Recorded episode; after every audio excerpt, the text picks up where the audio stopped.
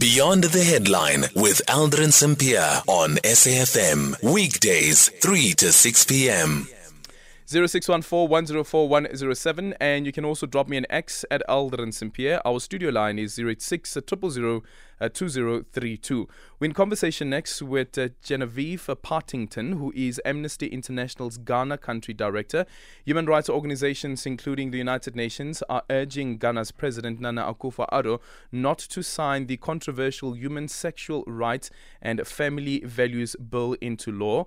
We understand that the bill imposes prison sentence of up to five years for the willful promotion, sponsorship, or support of LGBTQ activist. Amnesty International's Ghana country director Genevieve Partington says the bill is in violation of the right to freedom of expression as well as association. Genevieve, good afternoon. Thank you so much for making time for us. Hi. Thank you. Have you engaged the government at all on this bill? Any level, whether it is yes. at a legislative level, whether it is at the executive level? Yes, so um, thank you so much for having me. We have, um, when the bill was um, initially introduced into Parliament in 2021, we did write a memo to Parliament, a coalition of NGOs that was spearheaded by Amnesty International, um, letting them know the consequences and implications of this bill, how it is an, an abuse of human rights, and it is actually against the current Ghana um, constitution. So we did this, and also um, we also Office of the Attorney General in Ghana also um, sent a memo to Parliament to show that the bill needs to be thrown out because of the ties to public funding and it also abuses human rights. So I feel the government in general are very aware that this bill is ha- will have a negative impact on Ghana. Um, however, you know how Parliament is majority carries the vote. Um, it was um, decided that the bill should be passed. That was on 28th February. Mm-hmm. Now, um, you know, with regards to that, we have sent an appeal to the president of Ghana to um, urge him not to sign this bill. They are very aware, the government is aware of the implications of the bill. We are hoping the president does not sign. However, if he does sign, there definitely um, the NGOs were trying to gather, and we are definitely going to take legal action. Yeah. Um, so the United Nations has also expressed itself on this um, and saying that this is profoundly disturbing. The bill is profoundly disturbing, and uh, that the president shouldn't go ahead with enacting this particular bill. However, though, is there anything else that could be done to at least put some level of pressure on uh, President Nana? I think what is happening right now is diplomatic communities are definitely reaching out to the president and the cabinet, just um, urging them not to sign the bill.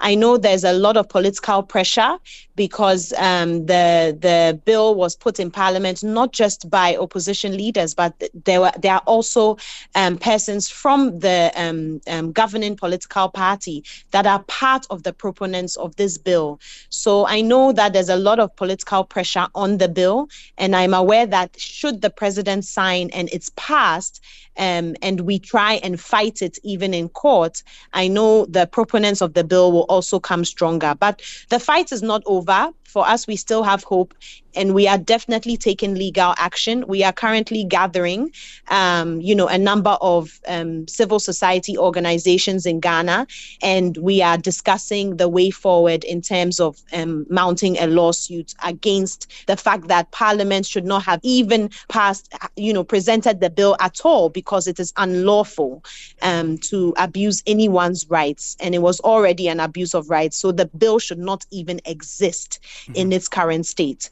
Yeah. Um, we are afraid for human rights defenders as well because the bill directly, um, you know, um, uh, serves prison term up to five years for human rights defenders. So, um, Amnesty International staff, myself, um, it's very possible that should the bill be passed, we can be arrested and convicted, um, you know, for a crime of just, you know, advocating um, for LGBTI rights. Yeah. Um, I see that the Independent um, in the UK is reporting that the Attorney General and the Minister of Justice, Godfred Dame, did say that he would not advise the president to sign a bill into law that didn't abide by the constitution. Um, did he express Absolutely. to you as well that he believes that it doesn't abide by the constitution? Absolutely. The attorney, that is why I'm very happy that the Attorney General's office has come out. They did write a memo to Parliament. They advised Parliament not to continue with this bill. Parliament disregarded that memo and continued. The Commission of Human Rights and Administrative Justice, which is an independent institution in Ghana, also wrote to Parliament, the Speaker of Parliament, and advised them not to pass this bill, to completely kill the bill.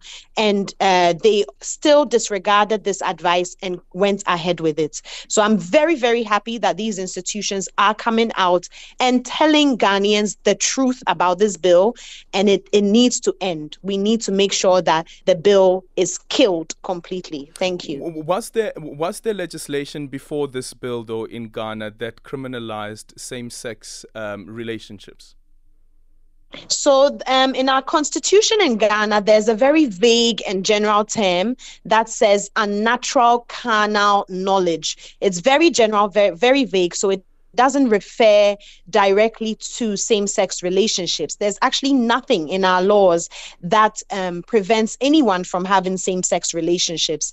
Um, what our constitution stands for is human rights for everyone and needs to be enjoyed by everyone. Everyone has the right to life, dignity, and freedom of association. So, based on our constitution alone, same sex relationships are allowed in this country. So, the fact that we are having having something that is completely against the constitution is a shock to us uh, human rights defenders. So there's currently, as the law stands in Ghana, it's completely vague and does not directly impl- implicate um, same sex relationships. Thank you so much for your time. That is Genevieve Partington, who's Amnesty International's Ghana country director.